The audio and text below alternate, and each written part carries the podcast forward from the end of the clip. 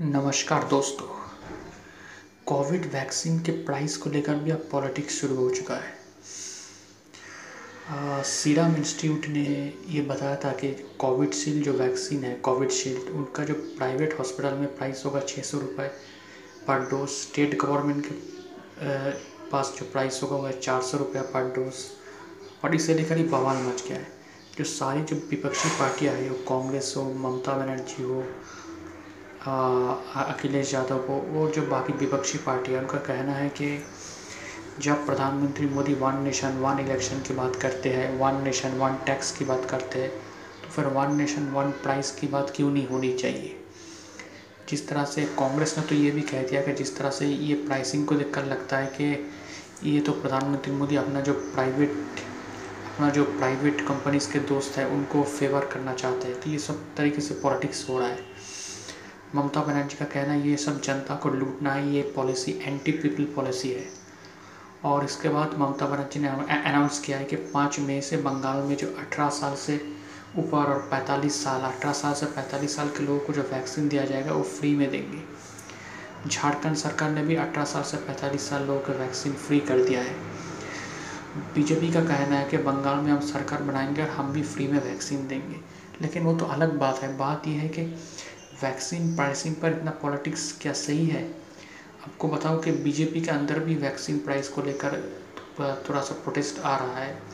उत्तर प्रदेश के गोरखपुर के एम है राधा मोहन दास अग्रवाल। उन्होंने भी तो कह दिया है कि ये वैक्सीन पॉल है, जो प्राइस बनाया है सीरम इंस्टीट्यूट ने, ये एंटी पीपल है। और उन्होंने तो आदर पूनावाला को भी क्रिटिसाइज़ कर दिया है। उन्होंने कहा कि ये जानबूझकर एंटी पीपल प्राइसिंग बना रखा है अपने कंपनी का मुनाफा करने के लिए।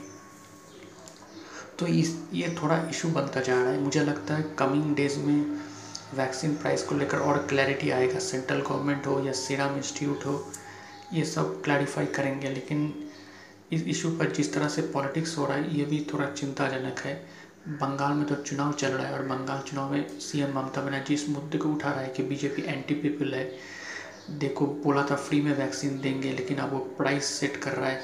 ये सब, वो भी फ्री वैक्सीन देने का ऐलान कर रहे हैं ममता बनर्जी। तो मुझे लगता है ये बंगाल वोट में थोड़ा असर हो सकता है। लास्ट दो फ़ेज़ का ही वोटिंग बाकी है। लेकिन मुझे लगता है कोविड वैक्सीन को लेकर वैक्सीन के प्राइस को लेकर पॉलिटिक्स नहीं होनी चाहिए। अगर कुछ इशू है, इसका सेंट्रल गवर्नमेंट क्लैरिफाई करेगा और करना भी चाहिए।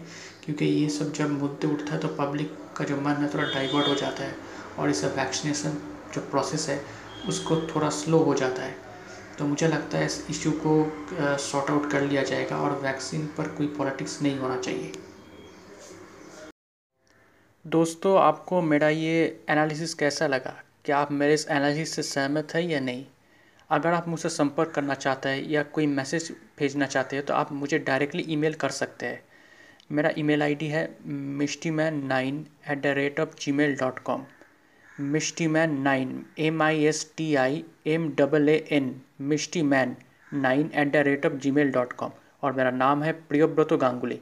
शुक्रिया।